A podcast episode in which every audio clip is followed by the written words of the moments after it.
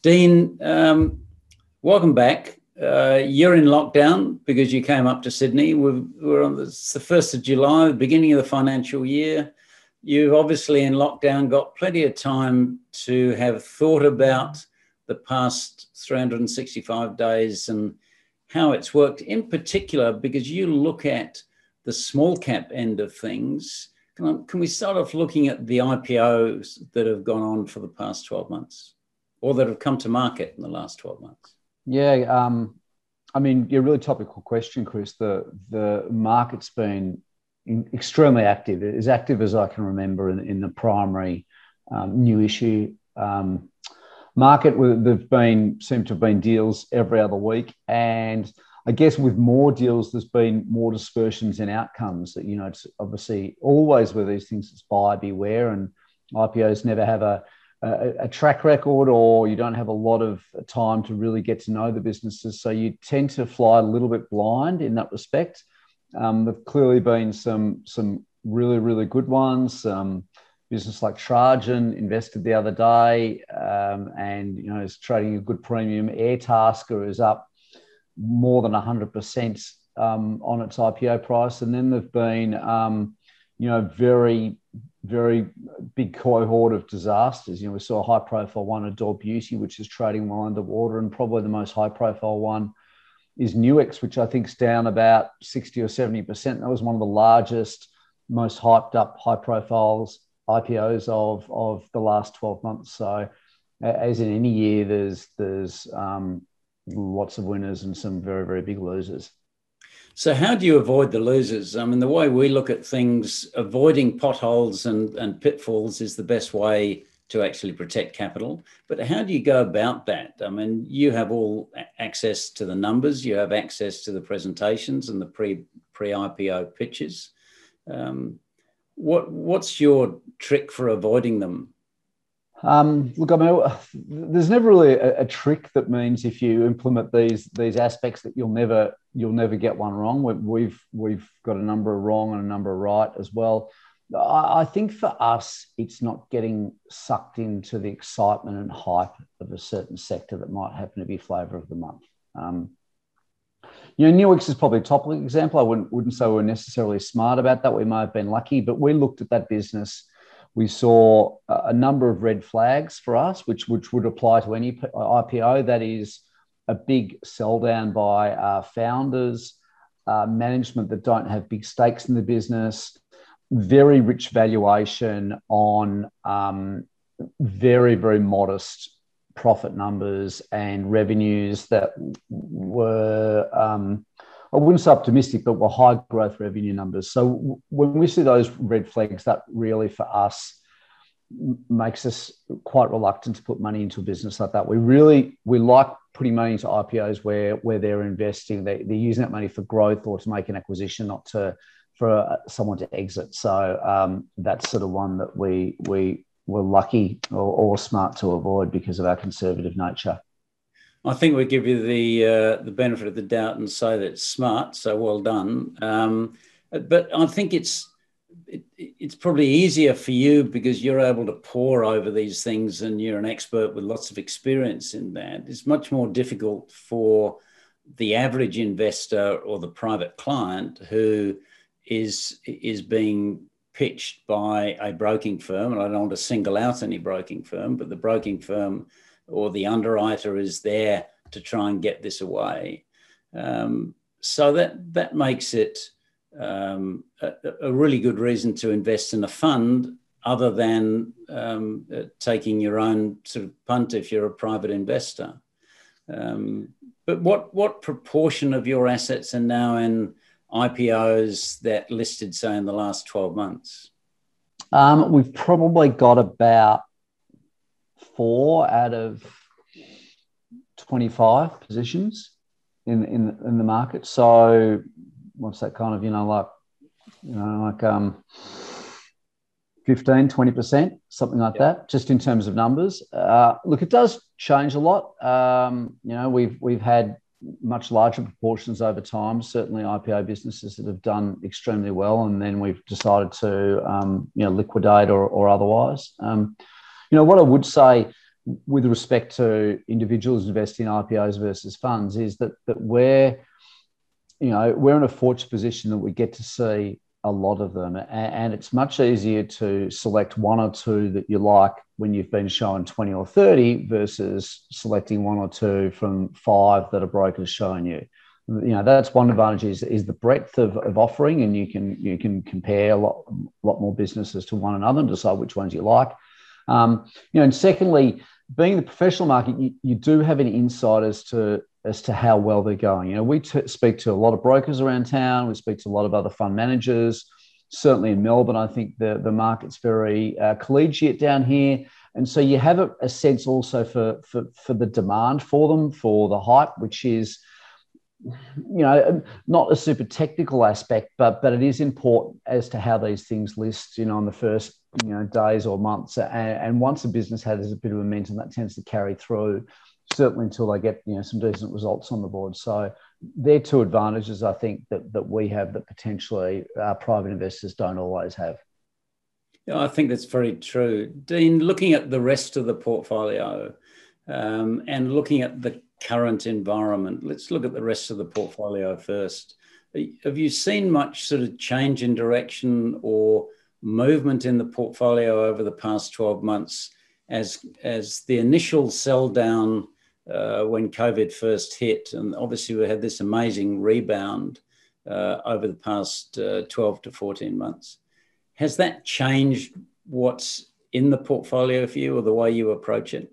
Not really. We've we've had a, a, few businesses that have probably disappointed over the last year that we, we've sold out of. Um, and then again, we've had some others that performed very well that have become larger parts of the portfolio that, you know, arguably we've also had to to sell down a little bit just to manage the weightings. You know, what what's been tricky over the last 12 months is is the volatility in the market. You know, we, we have had businesses that have performed – you know, from a share price perspective, much better than we could have ever expected. And we're not really even sure why. Like, we don't sort of always confuse that with being smart. You know, we've maybe been a little bit lucky in some respects. Um, other businesses have fallen a lot further than we would have expected. Um, you know, certainly in the last month, you know, I think there's a bit of uh, tax loss selling that's come into some of these micro caps, which I don't think have really reflected the underlying performance of those businesses. So, you know, what's been hard is I, I think that the, the change in sentiment in the market, there's been a lot of volatility driven by day traders and other sort of um, investors that don't always focus on the fundamentals and and the swings in share prices from month to month basis has been made it reasonably hard to manage albeit you know over a long term over the 12 months our results have been you know slightly better than the overall market. So it's been a um, it's been a it's a good result, but it's been a very very bumpy road to to to get to the destination this financial year. Small caps and, and mid caps have done much better than the underlying market over the past 12 months. That's not always the case, but it's been an incredibly strong 12 months, really. I think we've had one, one negative month in the last 12. Um, so do you just put that down to the fact that small caps do better in rising markets uh, than than the bigger end of the market? I think that's one aspect of it. I mean, I, I do think that. I mean, small caps are clearly riskier. They, they just don't have the integrity of their balance sheets and corporate governance and all those other things. But but probably what I put it down to is the fact that you've got a large cohort of new investors now that are that are day trading or, or short term trading the market. And they're not looking at making a quick buck out of NAB or Wesfarmers or you know these other big uh yeah less volatile stocks they're looking you know down the curve um, everyone's on a lot of investor forums and you've seen you know the likes of stockhead and livewire and and, and these news sites that that are chasing the next big thing. You know, like everyone wants to be on the next Afterpay or, or Zip Money or any of these, you know, hot stocks. And I, and I think that's where a lot of investors are uh, putting their focus and, where they're driving a lot of the short-term gains and, and volume in these these small to micro cap stocks. It's made that that end of the market very um, very, very active. It, it, certainly shows through in our data where we look at, if we just look at small to mid cap managers, uh, the average small to mid cap manager over the past 12 months has outperformed uh, the ASX 200 accumulation index by 10%. So 38% uh, to 28%. Now, 28%, gee, that's, that, that's pretty good. Um, this is to the end of May. Um, but in fact, that's the same uh, because we've been in this strong market. That's true over all time periods going back sort of five, six years. Um, so that's certainly a, a happy hunting ground and reinforces that argument from a lot of small mid cap managers that there is more opportunity outside the top 100 large stocks or 200 large stocks in the other 2000 odd stocks to to find uh, little gems.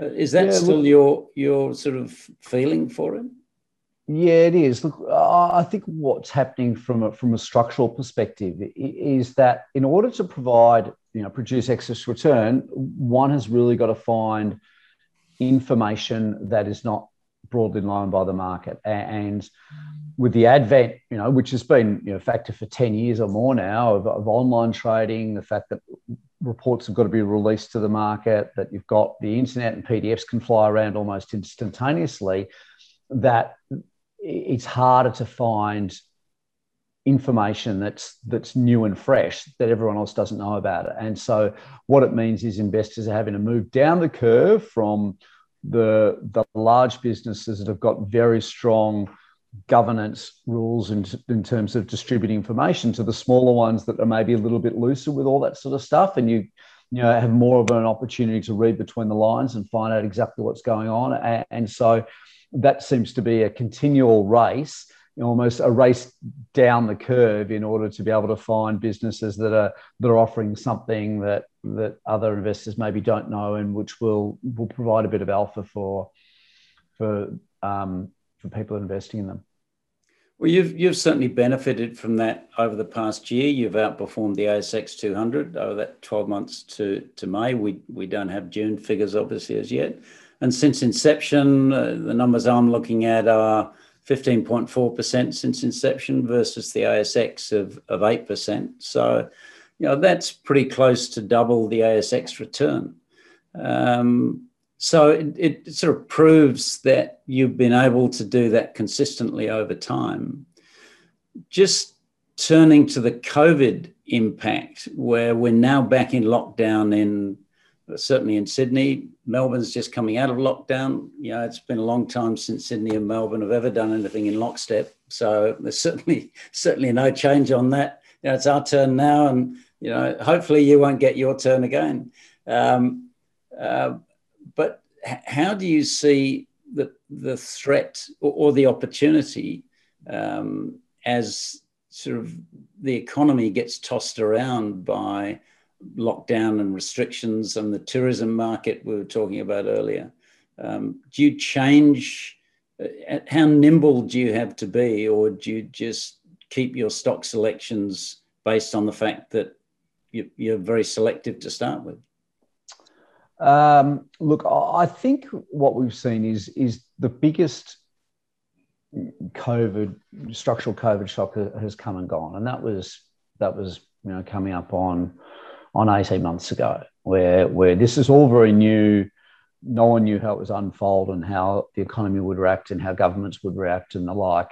And what we've seen, we've kind of bounced through that. And so, whilst all these shocks are difficult from a from a personal perspective, economically, I, I, think the market's proven that they just look through it. That that you know, both here and internationally, we'll go into a environment where most people are vaccinated, where world's open up, and whilst there might be short-term shocks, that there will be, you know, they'll, they'll be, um, you know, tempered a little bit by by government spending, if anything else. So that's what I've seen is that the the markets tend to look through these things, and so to be really, you know, reactive to be going, oh look, oh, the, you know, Sydney and, and Queensland are going to lockdown. Let's go and buy some Kogan and Temple and Webster shares. Oh, okay, now it's all opening up. Let's go and buy some Webjet and Flight Centre. I think it's really kind of um, really reactive, and I, and I don't think that's a, a, a sensible way to make long term returns. I think you've got to stick with your knitting, you know, find out those businesses that are going to be structurally impacted over the long term and maybe lighten off on those, work out ones that are going to see a little bit more opportunity. And, and you know, you're not going to get everything right every day, but but if you if you see yourself through the cycle positioned well, that that should mean you come out the other side in good shape. Dean, I think you've proven you've been able to do that over the years. Uh, I'm sure you'll be able to do it going forward. Good luck with the rest of your uh, your 14 day lockdown. Um, uh, having been up to Sydney, that's the danger of coming up to Sydney. Of course, is you know um, you, you, never know what's going to happen when you get back. No, it was it was worth every day of it, Chris. look after yourself, uh, stay safe, and we'll look forward to speaking soon. Many thanks for your time. You Always too. Thanks for, thanks for having me on, mate. Cheers. Okay, cheerio.